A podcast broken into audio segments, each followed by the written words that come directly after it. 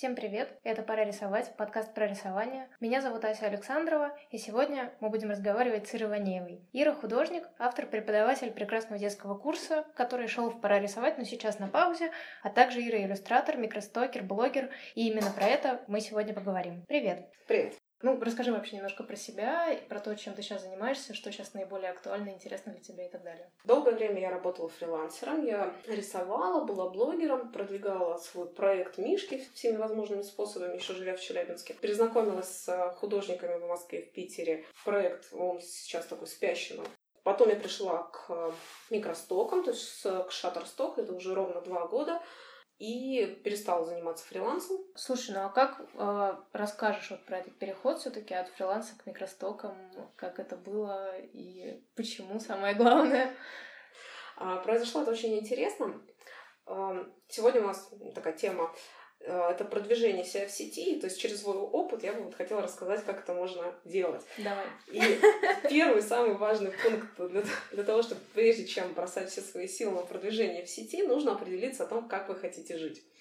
То есть ответить на... Э, это на... сложный вопрос. Нет, на самом деле это очень простой вопрос, на который ну, как бы, есть простой ответ. Вот представьте себя в самый прекрасный момент своей карьеры, вот как вы, то есть вы продаете книжки или вы путешествуете по миру с пленерами, а, это выставка, это стопка журналов там с вашими иллюстрациями, то есть это легко представить, чего ты хочешь и как ты при этом живешь.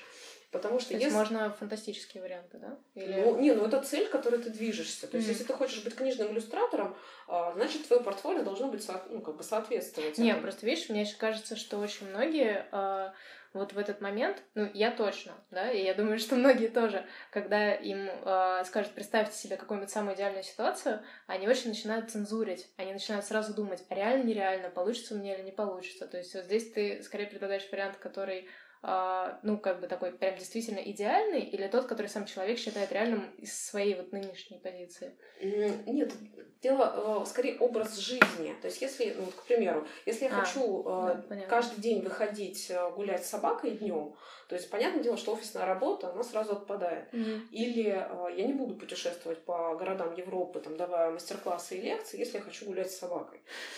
Поэтому тут нужно представить, как вы хотите жить, и тут сразу многие вопросы отпадают. А, и способы продвижения себя как автора, неважно, мастер вы или художник, они тоже все становится гораздо проще. То есть, если честно себе ответить на этот вопрос, оно может меняться, но не кардинально. То есть, если э, хочется уехать куда-то в глушь, возможно, работа, она будет как-то гармонична с этим. Главное, что э, когда отвечаешь на этот вопрос себе, все становится и проще, и именно гармоничнее с работой и с доходами. То есть э, сейчас об этом много говорят про продвижение в сети, про инструменты, про способы, но при этом э, редко говорят о том, что нужно признаться, сколько денег нужно для того, чтобы жить, как вы хотите. У кого-то есть возможность год рисовать себе портфолио и пойти в издательство, потому что у него там есть чердак у родителей, и он зарабатывает только себе на еду и на интернет. А кому-то нужно снимать квартиру там и платить какой-то большой кредит. И, и корм есть, собаки покупать. Да, и надо за... еще какие-то обязанности, потому что у всех есть какие-то обязательства перед близкими. Поэтому нужно понимать свои возможности и честно отвечать, что мне для комфортной жизни нужен вот такой доход. И, возможно, а, имеет смысл разделять работу и ну, как бы, а, источник доходов и любимое дело на какое-то время для того, чтобы оградить от какого-то коммерческого вмешательства именно любимое дело, чтобы оно приносило радость и развивалось. Оно не перестало резко быть любимым. Да, именно. То есть у меня опыт был такой, что я делала текстильные игрушки, у меня все это хорошо получалось, я была молодцом, меня знают в сети по большей части именно по проекту Мишки и по игрушкам. И в тот момент, когда у меня были прекрасные заказчики, все прекрасно с доходами, и я логически развивалась. Получилось так, что это никак не относится с моим образом жизни, и я так жить не хочу. Mm. Потому что организационных стало вопросов больше, а творчества резко меньше. Такой человек швейная фабрика. Нет, я стала директором этой швейной фабрики. А. Ну и главным дизайнером. То есть ты решаешь вопросы по там, а, будущей аренде, по поставкам, по mm-hmm. курсу, общаешься там с заказчиками. То есть это можно все делегировать, но получается, что штат разрастается, и ты перестаешь быть художником. Mm-hmm. Но при этом я пришла в логическую точку с как бы ну, развития своего творчества. И в этот момент ты понимаешь, что ты этого не хочешь. Это очень странное чувство, и это мои грабли. Я в блоге у себя об этом вот недавно честно написала. Поэтому прежде чем заниматься своим продвижением, нужно ответить себе, э, как я хочу жить. Это все очень просто. И в момент, когда я решила, что больше я не буду, ну, то есть доделав последний заказ, я не трогала машинку полтора года швейную. Uh-huh. Я не знала, что я вообще так могу. Вот. И ушла на стоки. То есть э, это уже было где-то почти год, как я стала туда грузить. И они стали меня радовать, и я ушла на стоки. А что ты делала параллельно с тем, как ты начала грузить на стоки? Ты вот. все еще делала, делала заказы? Я делала вот эти вот большие заказы. А, ну то есть у тебя стоки и швейная фабрика какое-то время да, параллельно Да, они были вместе. Угу. А, потому что стоки первое время, они не приносят того дохода, ну то есть они не, как бы не могут. То есть это вот как... Не назов... окупаются, короче. Да, дело не в том, что это называется раскачать профиль, то есть по какое-то время ты его раскачиваешь.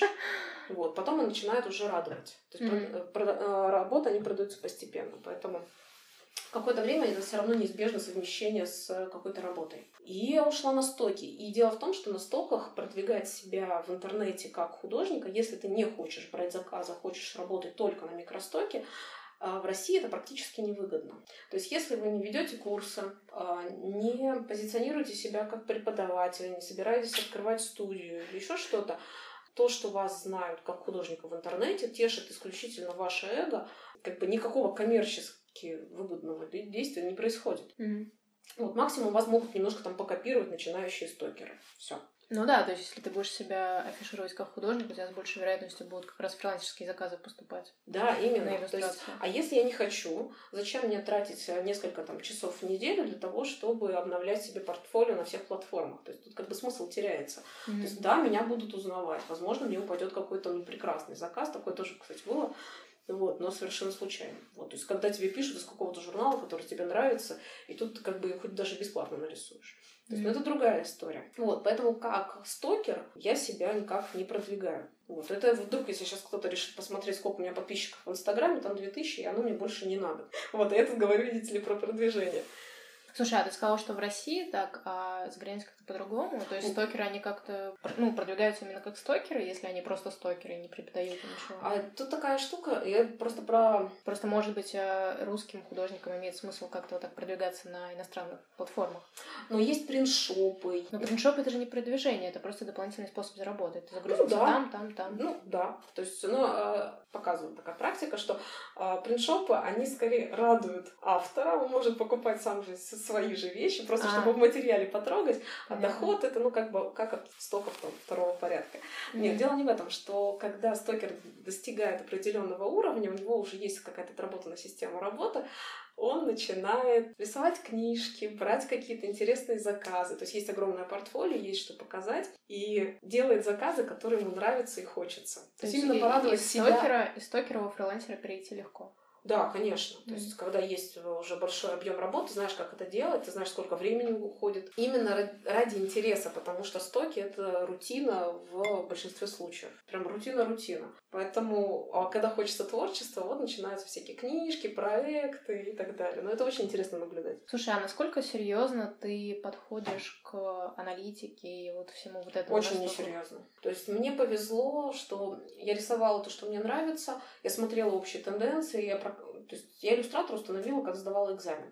То есть я училась иллюстратору, училась акварели. Акварели тоже начала только два года назад трогать. До этого я больше работала в смешанной технике. Это акрил, коллаж. То есть можно посмотреть. Я реанимировала себя после художки, став рисовать для себя только артбуками. То есть вот настолько академическое, ну как бы классическое образование как-то тяжело удалось, что после этого очень сложно было начать рисовать для себя. Я встречала на стоках классические постановки, натюрморты, карандашом рисунок, все такое. Ну, что То есть я, я допускаю, что это теоретически кому-то нужно, но мне кажется, один раз в пять лет.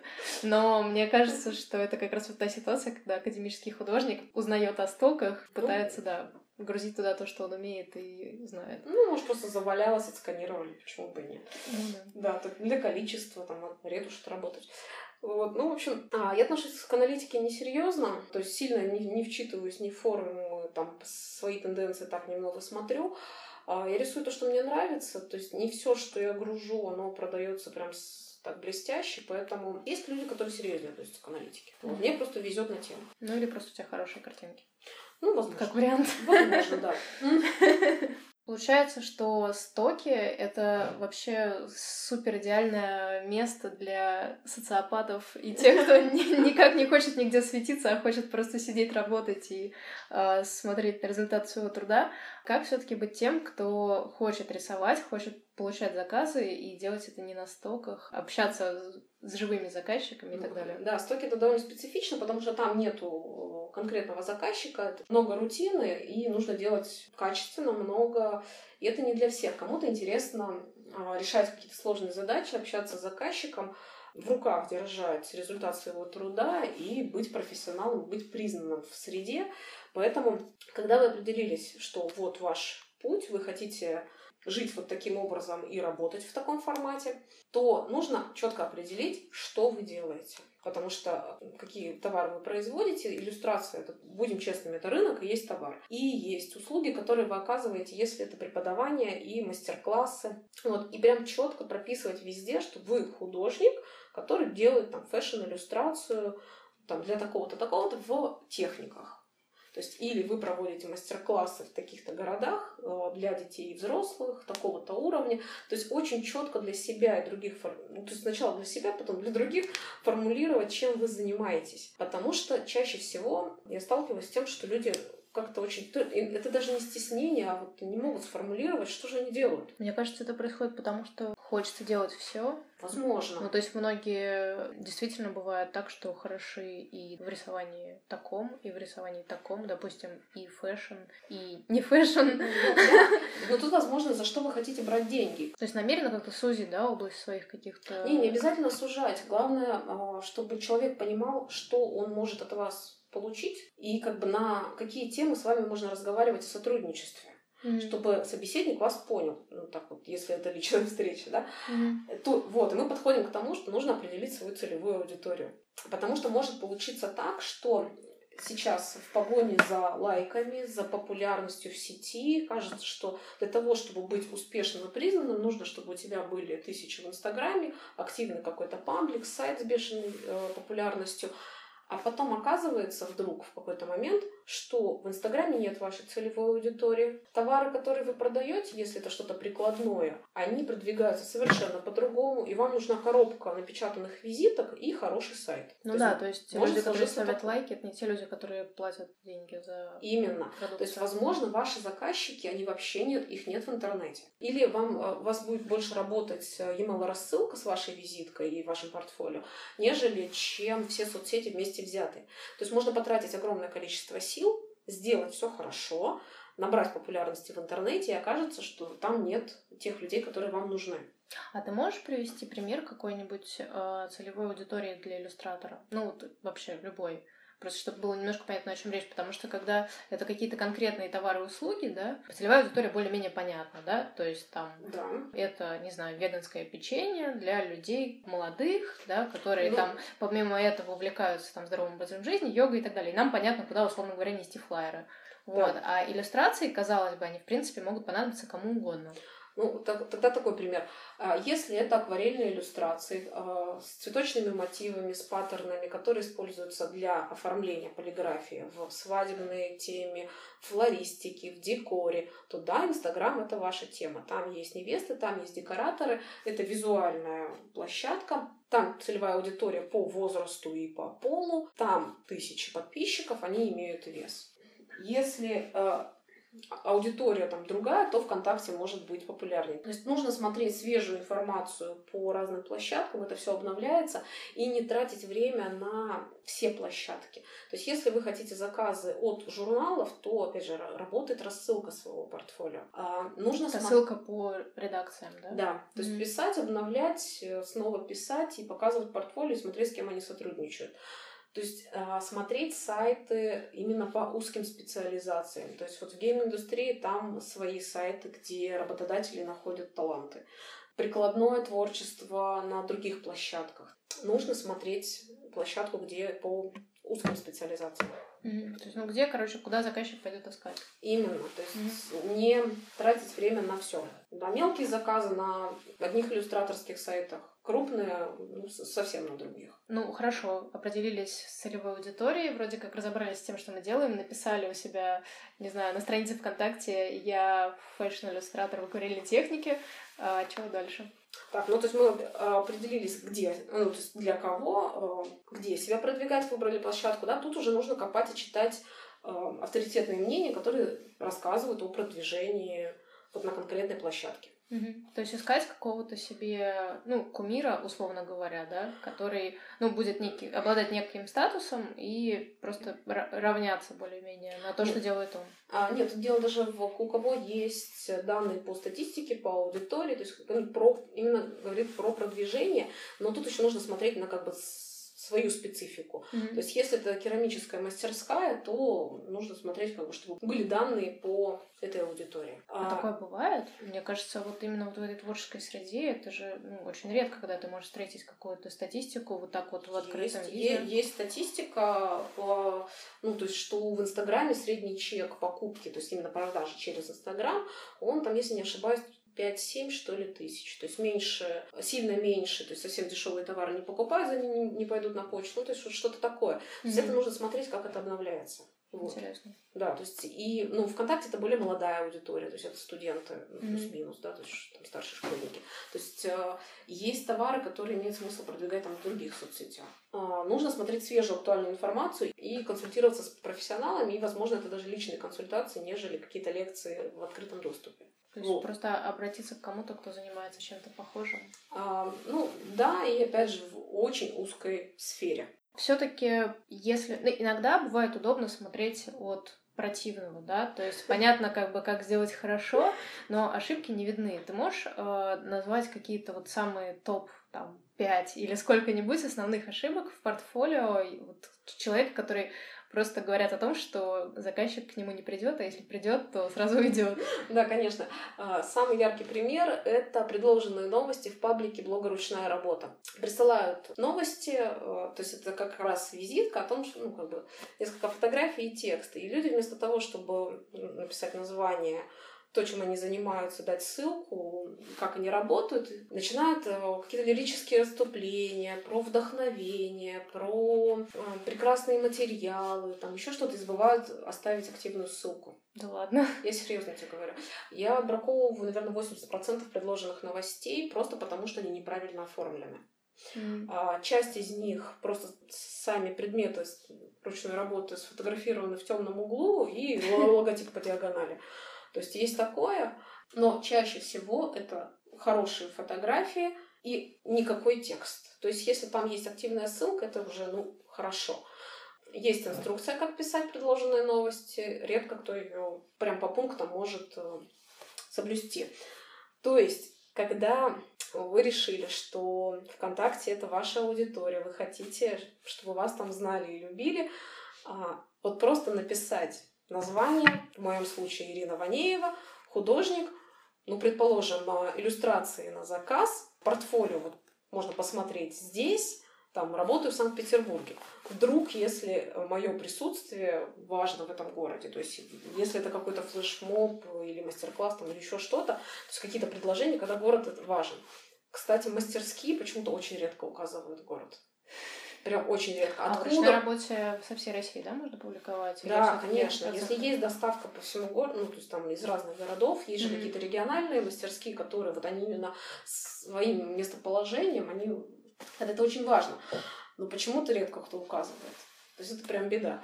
Может считать, что люди как бы сходят по ссылке и все увидят сами. Да, и мы приходим ко второй ошибке. Ты приходишь в группу, иногда я вижу, ну, очень хорошие фотографии, там есть активная ссылка на группу, текста никакого нет. Ну, думаю, ну, сейчас копирую шапки группы. Захожу, Вся информация, которая написана в описании группы со ссылкой на сайт, если он есть, или на магазин, закрыта верхней новостью о каком-нибудь розыгрыше.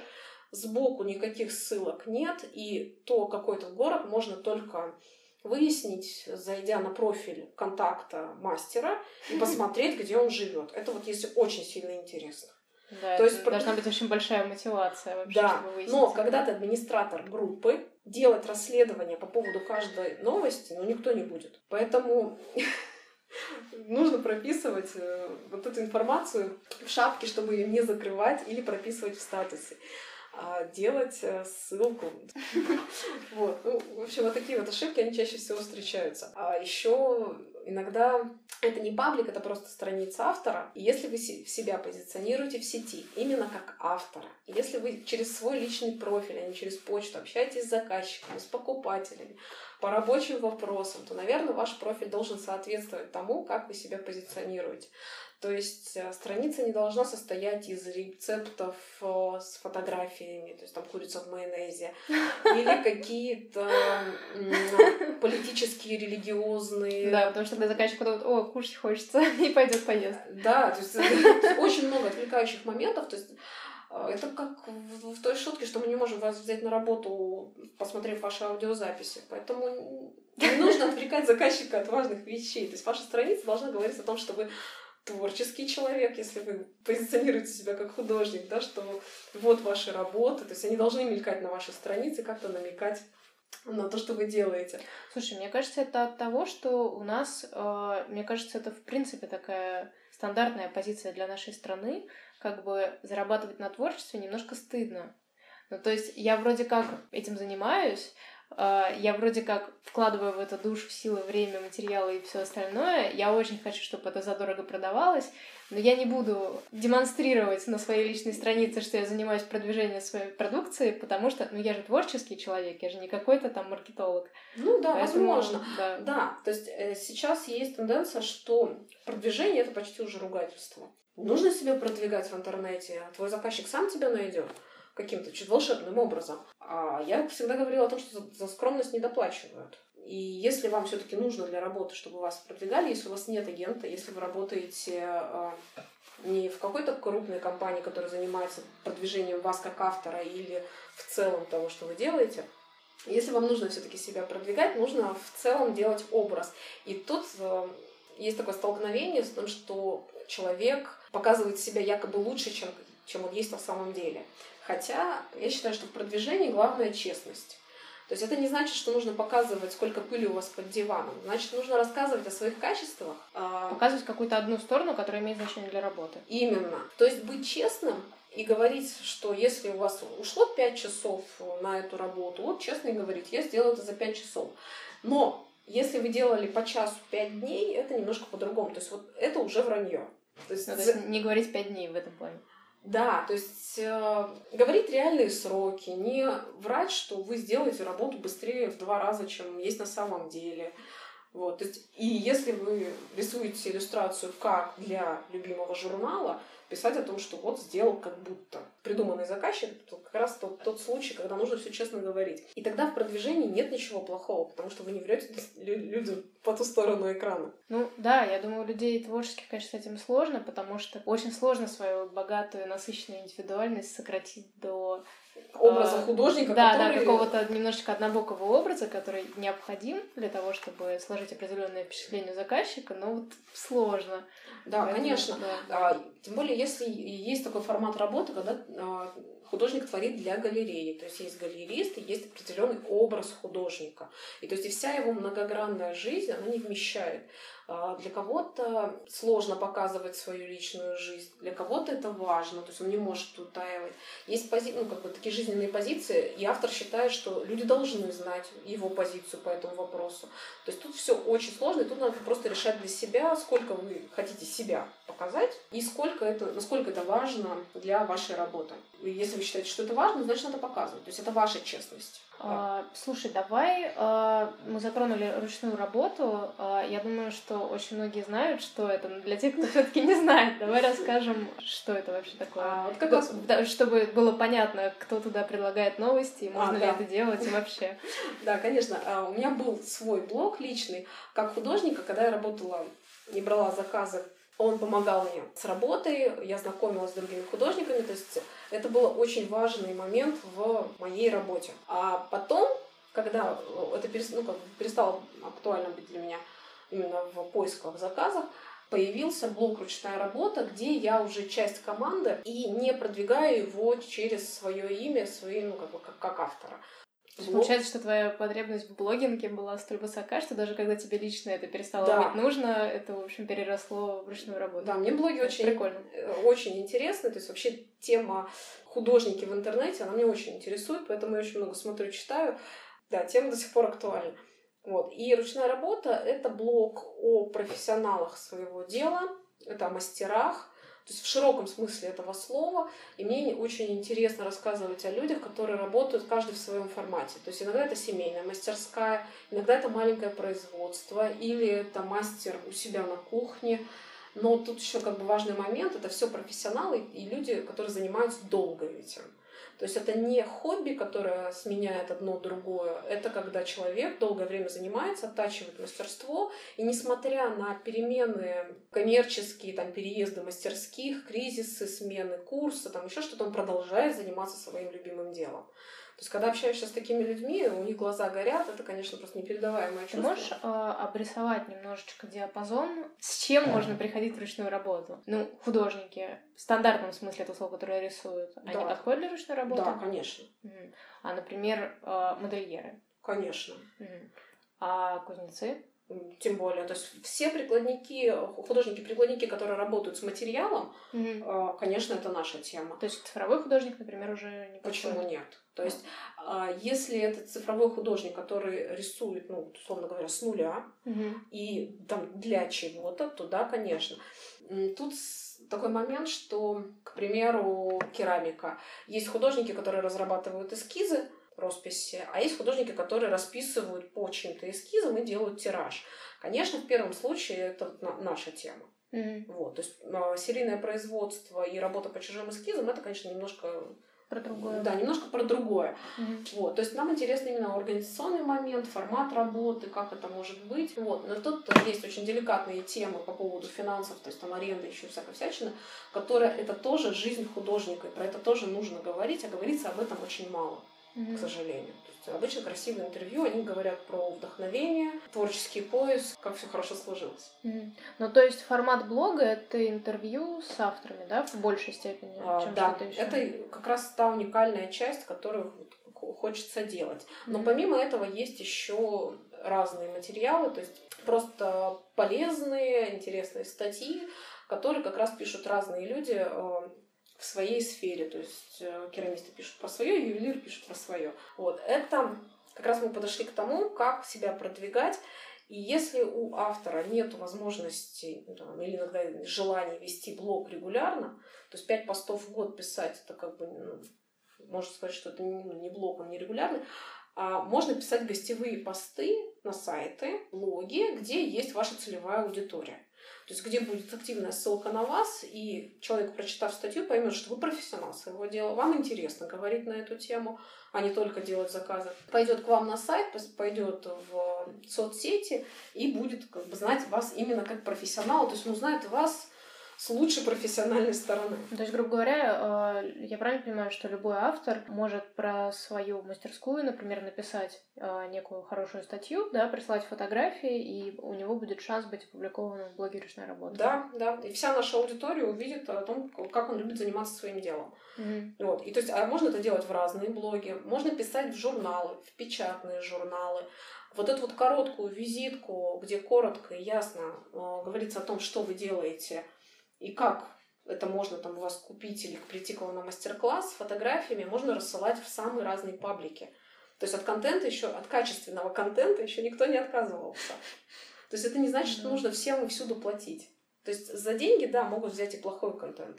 А качественный, он везде ценится. Можно собирать статьи со своими якобы конкурентами, то есть с людьми из той же сферы, делать подборку и присылать эту статью по сайтам и по блогам. Ее публикуют, и, возможно, даже с указанием автора и совсем-совсем. Возможно, с указанием автора. Это как-то ну, не очень оптимистично. С указанием автора понятно, но в смысле, что это не просто имя, фамилия, а со ссылкой на вашу мастерскую. Ну, Вот. то есть именно как рекламка такая получится. Да, это реклама, это открытая реклама. То есть Мгм. в целом блогеры и сайты хорошо относятся к готовому контенту, если он качественный, это же прекрасно. Мгм. Вот, то есть не ждать, когда журнал профессиональный заметит вас среди всех остальных. То есть прям присылать готовые материалы, которые там, возможно, как-то нужно будет поправить, а, но они опубликуют их. Слушай, я так понимаю, что ручная работа сейчас находится, ну, как бы как отдельный сайт, да, да. А, в интернете. А, расскажи просто, ну, для других, кому интересно, возможно, было бы делать э, блоги, да, похожего формата или другого, каким образом происходит так, что люди это читают. Потому что когда ты подписываешься на кого-то в социальных сетях, ты ожидаешь, что тебе в соответствующей социальной сети будет приходить уведомление. Там, если вспомнить тот ЖЖ, э, с которого все начиналось, э, там была френд-лента, да, соответственно, в ЖЖ, и там можно было читать всех тех, на кого ты подписан. А как это происходит с отдельными сайтами? К сожалению или к счастью, сайты везде дублируются в соцсетях с анонсами о том, что вышел новый пост. Угу. То есть предполагается, что есть подписчики в социальных сетях, которые да. перейдут по ссылке. Но это достаточно сложная схема. Да, но, к сожалению. То есть есть рассылка. То есть э, в большинстве блогов есть э, строчка подписаться на рассылку. И там, может быть, раз в неделю или ну, там, с какой-то периодичностью будет приходить письмо о том, что в нашем блоге вышло там, 5 свежих постов. Вам, возможно, это интересно. Угу. И э, есть рассылка, есть социальные сети, откуда приходят. По статистике всегда можно посмотреть количество, ну, как бы источник э, переходов. Кто, кто откуда пришел? Ну, да. откуда сколько? У нас вот 50% это поисковик. Поисковик. А что, и... а что ищут? А, ну вот ищут э, техники качества и приходят к нам в ручную работу, техники Интересно. печати. Очень То часто... они, они ищут не блок, они ищут просто как бы какие-то уроки, статьи. Да. Угу. Очень часто приходят по именам. То есть, когда ну, имя автора вбивают в поиск, э, интервью высвечивается, и, то есть это очень хорошо работает на продвижение автора. Mm-hmm. Вот. Очень полезно давать интервью. То есть если вы начинающая мастерская или там начинающий автор, вам уже есть что показать, но вас еще плохо знают в сети, очень полезно дать интервью знакомым, маленькому изданию, там еще как-то. Просто показать, что вы готовы к такому формату сотрудничества, что у вас можно брать интервью, вам есть что рассказать, и, возможно, другое, более авторитетное издание задаст вам другие вопросы, и вам будет о чем поговорить. То есть это такой шажочек показать э, возможности сотрудничества. А как связаны блог и паблик ручная работа? Они же все-таки не дублируют друг друга, то есть именно в паблике можно присылать предложенные новости и так далее. В общем, как они между собой работают? Ну, изначально паблик был именно для анонсов э, того, что происходит в блоге. Они дублировали друг друга. Потом так сложилось, что мне удобнее вести паблик с телефоном в руке. Для блога все равно подготовка статей, она более тщательная. А, это требует времени и сидения у монитора. Поэтому сейчас получилось, что паблик, он живет немножечко отдельной жизнью. Он перекидывает читателей в блог, то есть это очень хорошо сказывается на посещаемости блога. То есть там всегда можно найти интересные старые материалы и то, что выходит ну, как бы, относительно недавно. То есть там же вы, посты, они не каждый день выходят все-таки. Вот. И паблик живет отдельно, но в то же время как бы они вместе они про одно и то же, и есть возможность э, людям рассказывать о себе, как бы вот именно э, выкидывать такие маленькие новости с визитками. Ну, то есть, если людям страшно писать большую серьезную статью, они могут просто предложить подборку фотографий с Конечно. ссылками, именем и всем остальным. Слушай, а есть какая-то информация о том, о том, как приходят заказчики? Приходят ли заказчики через ручную работу? Вот к тем людям, которые предлагают новость. Я могу только посмотреть количество переходов, количество просмотров. Ну, то есть вам э, сами вот эти люди, которые выкладывают новости, они не дают обратной связи, что вот благодаря этому посту меня там Это купили... всегда очень сложно следить, потому что ну, как бы есть покупатели, которые они увидели, они добавили в закладках, они подумали, а потом увидели, подписались на мастера, увидели, что он будет на маркете, пришли и купили. И, конечно, сложно э, отследить, как, как он узнал от этого, ну, про этого мастера.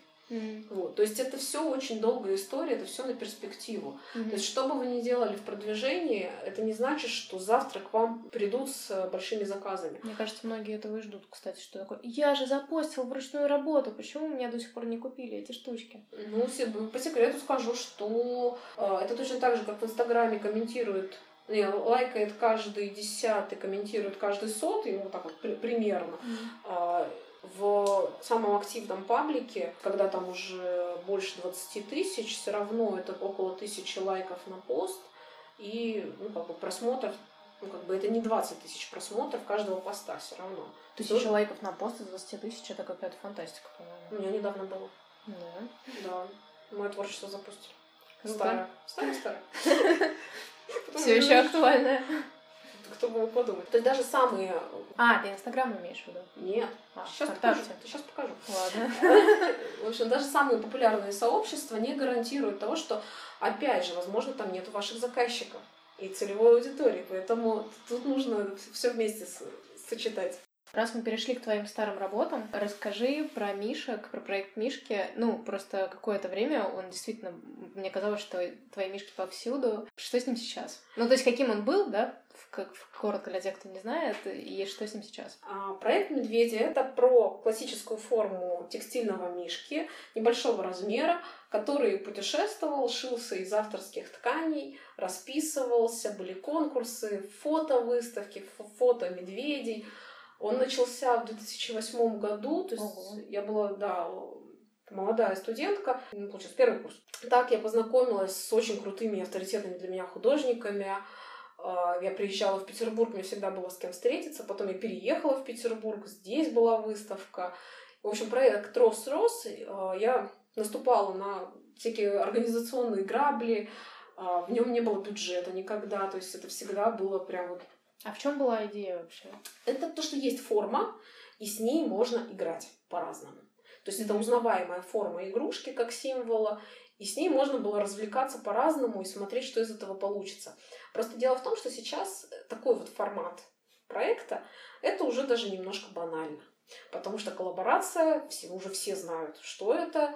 А, Все бренды раздавали свои кроссовки, футболки и прочее художникам. Путешествующие игрушки сейчас никого не удивляют, есть геотеги в Инстаграме.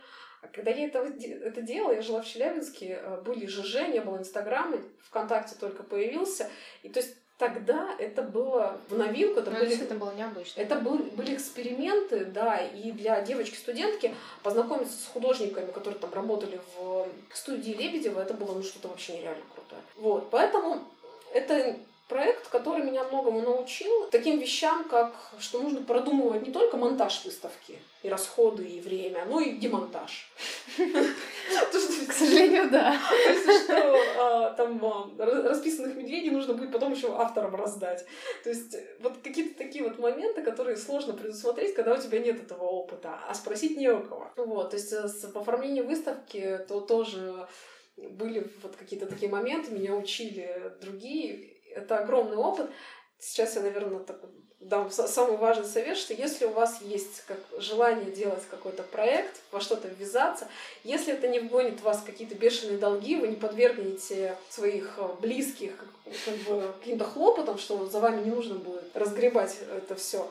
Пробуйте, это всегда опыт, это всегда очень здорово. Главное, чтобы не было каких-то таких страшных последствий. Мне кажется, в таких делах страшные последствия, на самом деле, они только в фантазии могут быть, но по большому счету. Ну, это зависит от того, какой бюджет у проекта. То Ну, есть, ну да. э, если это полгода работы, то все равно на эти полгода нужно на что-то жить. Ну да, да. Вот. Если это что-то материальное, то есть ну, какой-то ты производишь, вкладываешь в материалы, да, то есть это тоже все-таки тоже нужно учитывать. Но даже если в конце проекта вы в ноль, но получили какой-то опыт, попробовали, ну, опять же, не влезли в долги, все прекрасно. Это как бы нужно пробовать. Слушай, а возвращаясь к продвижению немножко, как ты считаешь, оглядываясь назад, Мишки, они тебе его дали? Конечно, то есть я познакомилась с огромным количеством интересных людей. Я попробовала как, как бы разные способы, как, как это работает в сети, как об об этом можно рассказывать. То есть там скорее опыт всегда был, ну, скорее негативный. То есть Типа, как делать не надо? да, теперь я знаю, как делать не надо, и уже сейчас, когда нужно делать что-то более коммерческое, я не буду так делать. То есть, Не, ну а в плане вот таком более конкретном, а, то есть, вот, допустим, вот те же самые заказы на текстиль, да, на текстильные Да. игрушки и так далее, они выросли благодаря Мишкам? Я думаю, что конечно, наверняка. как текстильный автор меня медведи очень сильно продвинули. Швейная фабрика получилась, в принципе, Конечно, да. благодаря им. Да, благодаря медведям. Мгм. медведи понравились, я стала делать свои... Ну, то есть это классическая форма, она не моя, то есть она, ну, это собирательный образ. Но я стала делать по своим эскизам, выкройки, это с нуля, и до готовой игрушки, до небольшого тиража. И, конечно, это появилось из медведей. Возможно, даже частично какое-то рисование и ну, вот прикладное, это тоже благодаря им. То есть Мне кажется, это важная на самом деле информация для тех, кто хочет вот как раз от творчества переходить к ну, вот оплачиваемой какой-то работе, да, от чистого творчества. Мне кажется, что просто нужно не забывать о том, что какой-нибудь вот такой большой проект, который поначалу может потратить кучу времени, сил и всего остального и негативного опыта, в результате принесет свои плоды ну, гораздо круче, чем те... Да, конечно. Чем тот ущерб, который он нанес. Никакого ущерба не было. То есть, э, ну что, когда тебе 20 лет, у тебя много времени и сил, у тебя нет необходимости вот прям много зарабатывать, конечно, можно заниматься подобными вещами. Да и потом можно. Это многому учит, ну, подобные проекты. Они абсолютно творческие, я подчеркну, там не было бюджета. То есть там было только мое время и там какие-то смешные деньги, которые я тратила на, на материалы. Так а что, что сейчас в итоге с проектом? А сейчас медведи... Я а, фотографии периодически встречаю. А, они есть. Они стали сейчас чуть-чуть... То есть в какой-то момент они были совсем маленькие, сейчас они среднего такого комфортного... Ты их делаешь все еще? Они есть. Ну, они... Есть в том смысле, что ты их продолжаешь да, делать. Да, они а, есть. Ага. Они комфортного такого размера. То есть э, до этого они были так, чуть-чуть побольше. Они продолжают жить, даже если их перестану делать. Они есть у других людей, они их берут с собой, фотографируют. Там карта мира просто огромная. Mm-hmm. То есть на прошлой выставке в Союзе медведь, ну, в Союзе художников была международная медвежья выставка. Я делала карту, она просто огромная. То есть пара друзей, один у меня закрыл полностью все штаты, а другой проехался по России ну, с туром по, по городам. И, то есть mm-hmm. он мне закрыл всю Россию ну, полностью. Круто. то есть еще есть как бы их сотни. То есть вот самое страшное, но за, за эти годы я сшила сотни медведей, они разъехались, и они живут независимо от меня. То есть мне присылают фотографии все еще. Вот. Есть сайт, там есть все выставочные работы, ну, как бы, с художниками. Ну, кстати, тоже можно похвастаться, что с времен ЖЖ там есть авторы, которые уже в подобных движухах не участвуют. Mm-hmm. То есть сейчас их уже на такое ну, как бы никто не уговорит, поэтому как бы этому все было, всему было свое время и место. А есть раскраска, которая, ну как бы она используется в мастер-классах детских на благотворительных мероприятиях. То есть ее нету как книжки, но это есть отдельными листами. Есть анимация медведя, которая уже готова к тому, чтобы стать мультфильмом. То есть есть медведь со скелетом, который шевелится. В общем, ну, как бы есть персонаж, есть там э, куклы, их можно на сайте скачать. То есть проект есть, но он как бы не в такой активной стадии, потому что я не могу сейчас им заниматься, ну, так mm-hmm. полноценно. Вот. И опять же, если им заниматься, нужно ну, как бы вкладываться в этот проект и временем, и в том числе средствами уже mm. все-таки. Слушай, ну здорово, да. Получается, что 8 лет он, в общем-то, так уже а, а, практически без твоего участия да. не избавляет обороты. Ну да, у него все равно есть какая-то известность даже в узких кругах. В Петербурге даже как-то он участвовал в благотворительной выставке. Вот, то есть оно есть, и иногда этой популярностью можно пользоваться. То есть всегда хорошо, когда есть э, на что сослаться, да? Ну, да. Что ты автор, в частности, этого проекта тоже. Да, да, конечно. То есть она никогда не пропадет в любом случае. Последнее, о чем хотелось бы поговорить. Сейчас, если смотреть на твою страницу, ну, то, что ты говорила, что ты не пиаришься как иллюстратор, да, а на, mm-hmm. на своих личных страницах, можно увидеть, что ты без конца рисуешь. Выглядит это очень классно. И при этом очень много, судя по всему, участвуешь в разных онлайн-движухах, когда организовывается какой-то флешмоб, и все рисуют на какую-то тематику, и ты в этом участвуешь. А можешь немножко про это рассказать? Зачем тебе это? В чем смысл? И ну, вообще про это. Да, конечно. Тут как раз, если отматывать, да, продвижение, когда ты заходишь, и видно, что человек работает, и ему в кайф. Потому что даже если не беру заказы, я все равно рисую много. Мне нравится это показывать, хотя показываю все равно не все, но все-таки а общие движухи, они всегда интересно, когда разные люди с разными стилистиками разного уровня рисуют на одну тему, что из этого получается. Это вот как игра с формой. Форма одна, результат разный. Вот. Это раз, это привлечение к себе на страницу не заказчиков, а именно создание ну, какого-то комьюнити. То есть это... единомышленников? Да, mm-hmm. именно, которые, с которыми можно обсудить какие-то общие темы, общие проблемы, и люди, с которыми можно пообщаться, которые по географии очень сильно разделены. При возможности, то есть можно сходить вместе на пленер, то есть и как-то по-другому. Mm-hmm. Вот. Иногда Кру- кружок по интересам. Да, это кружок по интересам, но на основе вот как раз соцсетей, там, какой-то странички. Вот это раз. Эм, конечно, если кто-то хочет привлечь там, просто подписчиков побольше, чтобы быть известным в интернете, да, это тоже работает. Но это такой довольно трудоемкий способ привлечения. Ну, то есть это тоже как такой способ продвижения, активно участвовать в каком-то массовом проекте, чтобы да. тебя заметили. Да, конечно. То есть не исключено, что те люди, которые ищут художников, они просматривают конкурсы. То есть это тоже есть, но я говорю, ну, это очень трудоемкий способ продвижения. Но Мгм. если тебе в кайф, а это главное, то оно работает. Мгм. Вот тут главное показать, э, если для заказчика, да, что тебе это нравится. Вот. Мне нравится рисовать, потому что есть какие-то определенные сроки. Сейчас это для меня, ну, так довольно важно. А, рисую каждый день, у меня проваливается периодически, но я стараюсь. Вот. Потому что всегда есть рисуешь что-то по работе, а есть что-то вот маленькое для себя набросать. Вот. А сейчас подарки за репост, они уже как-то вымерли, и начинается, ну, именно за активную аудиторию борется, и начинаются всякие конкурсы творческие. У них тоже бывает интересно участвовать, потому что, опять же, тема одна, есть сроки, и можно что-то интересное порисовать. Есть это как будто заказ, но на самом деле не заказ. Да, и ну, иногда можно что-нибудь еще и выиграть, то есть тоже приятно, и посмотреть на других. То есть это всегда себя показать, других Ну, понятно. посмотреть, Да, да, да, да, по тегу пройтись. То есть оно интересно.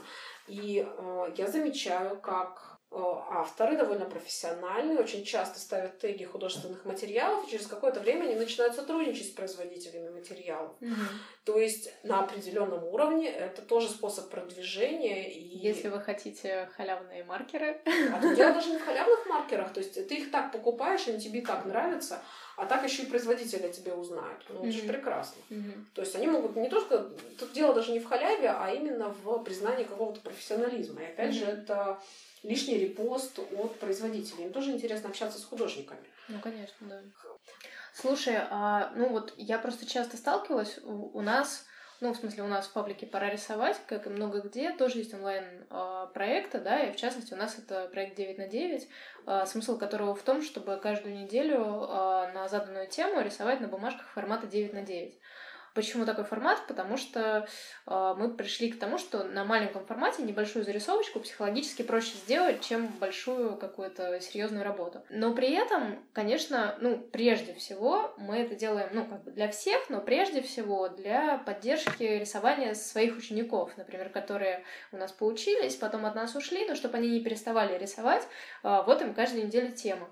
Но э, когда мы с ними общаемся, очень часто слышим, что они говорят, я вот на 9 на 9 на тему порисовал, но не выложил, потому что получилась фигня. Я им говорю, ребят, ну это же специально, чтобы вы тренировались, и э, зачастую мы там тоже устраиваем конкурсы, даем призы там в конце месяца, например, тем, кто больше всех нарисовал, не лучше всех, а больше всех, для того, чтобы продуцировать вот этот вот рисовательный процесс, чтобы люди не стеснялись. Получается так, что люди все равно стесняются. В общем, как вот, что, что бы ты сказала тем, кто хочет вроде бы участвовать в таких проектах, но при этом участвует в стол? В этом же смысла нет, это же онлайн-проект, но тем не менее. Сейчас сначала расскажу смешную историю. Я, я как-то, видимо, очень странно прочитала условия, как раз то, что больше нарисуют за месяц, а не Мгм. за неделю. Мгм. Нарисовала семь картинок на тему сиреневой, потом поняла, что... И сидела ждала приз.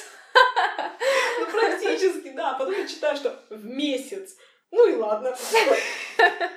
То есть мне очень нравятся темы а, 9 на 9, я сама рисую, но у меня вот как-то вышло так, что за эту неделю я могла много порисовать, там на каждую картинку уходит минут по 15 максимум, поэтому это было очень здорово и удобно, но я как-то очень смешно прочитала. Условия конкурса. Жестокий конкурс. А это была вроде последняя неделя, то есть, Мгм. э, то есть понятное дело, что я бы не смогла уже просто физически Ну да, обогнать э, догнать. других участников. Причем там бывает, у некоторых включается процесс рисования, и люди выдают там по 20 картинок. Там, Да. В общем, очень Ну, здорово. В общем, очень интересно в любом случае. Так вот, дело в том, что это такая ну, медаль с двумя сторонами, что у художника, пусть даже начинающего, всегда есть приемы, которые работают. И тут важно э, пробовать что-то новое, экспериментировать, э, да, но есть все равно приемы, которые вот работают сто процентов. Ты знаешь, сколько времени у тебя на это идет, какие материалы, как он себя поведет. И в принципе на подобные штуки, на какие-то такие быстрые движухи можно использовать те приемы, которые работают. То есть экспериментировать тоже нужно, но можно использовать вот что Оттачивать мастерство, короче говоря. да, а главное, такими маленькими штучками можно э, как бы свой э, стиль как раз продвигать. То есть, когда ваши подписчики видят, что вы рисуете в этом стиле быстро, легко и вот так вот непринужденно, да, то есть то, что там линия и два пятна акварелью, э, это точно вы. Мгм. Вот. И то есть всегда можно найти вот какие-то такие легкие приемы. И еще сейчас готовится материал в ручную работу. Это очень больная тема. Как показывать свои работы в интернете. То есть не просто как их подготовить к интернету и как для печати, а именно как их показывать с выгодной стороны. Тут важно понимать, что подача, ну, хорошая, она не сделает саму работу лучше. Но плохая подача может испортить впечатление о работе. Потому что если вы художник, подразумевается, что у вас хороший вкус, он распространяется не только на ту графику, которую вы делаете, там, или живопись, или еще что-то, а вообще как бы на ну, на фотографию, на композиции, на фотографию, да. освещение и все остальное. Да, то есть если вы делаете качественную графику, то и качественную фотографию более-менее, ну хотя бы на телефон вы в состоянии сделать. Поэтому это как бы вот больная тема, мы готовим, и как раз вот в 9 на 9 мне есть люди, которым хочется посоветовать именно как работы хорошие, но они поданы очень плохо. Mm-hmm. Mm-hmm. Да, такое бывает. Слушай, но все-таки а, что делать людям, которые вот им еще у них еще нет мастерства, которые нужно оттачивать, у них еще нет этих приемов, которые точно сделают mm-hmm. картинку не ужасной. А, все-таки, как ты считаешь, имеет им смысл участвовать для того, чтобы, ну то есть, а, допустим, они выкладывают свои работы и они видят и, в принципе, наверное, другие люди видят, что их уровень он послабже. Вот как, по-твоему, вот, допустим, ну, в среде тех людей, которые участвуют в таких онлайн-движухах, как бы, вот, допустим, отнеслись к человеку с более слабым уровнем рисования? А, показывать нужно, потому что те люди, которые вас видят, даже вот внутри этой движухи, они скажут, смотри, у тебя лучше, чем на прошлой неделе. То есть и, а, возможно, вот вашей а, пробной такой вот какой-то зарисовки вам могут сказать о том, что М, а линия-то клевая. Да, с цветом беда полная, с композицией беда, но линия клевая. И, возможно, в следующий раз вы нарисуете, ну, как бы сделать акцент на линию, да, а с цветом поразбираетесь. То есть всегда можно получить... Такая групповая терапия получается. Да, потому что это все равно ну, довольно закрытое. Это же не Центральное телевидение это, паблик, в котором есть конкурс. То есть не весь паблик смотрит конкурс. Ну, как, как, как бы нам всем не хотелось, но все равно это как бы довольно закрытое. То есть то же самое в Инстаграме. Не все ходят по этим тегам. То есть а те, те же, кто и участвует. Поэтому всегда mm-hmm. можно а, рассчитывать, что это такие же, как и вы, просто разного уровня. Я думаю, что мы обсудили все, что хотели, или у нас осталось что-то недоговоренное. Ну, я думаю, если осталось, мы еще раз встретимся. Да, это точно. Ну хорошо, тогда большое спасибо. Тебе спасибо, что пришла. Это был подкаст «Пора рисовать». Я Ася Александрова, разговаривала со мной Ира Ванеева. Все ссылки про проекты, о которых мы говорили, я их где-то тут оставлю. А также, если вы хотите получать уведомления о новых выпусках подкаста, тоже где-то здесь будет ссылка на форму, где можно оставить свой email. Подписывайтесь и пока!